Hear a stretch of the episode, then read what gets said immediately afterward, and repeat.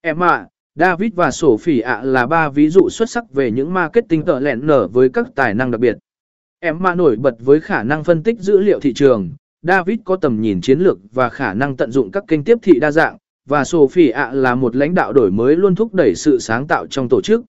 Chúng ta thấy qua họ rằng marketing tợ lẹn nở không chỉ là những chuyên gia về dữ liệu và chiến lược mà còn là những nhà sáng tạo và lãnh đạo đổi mới.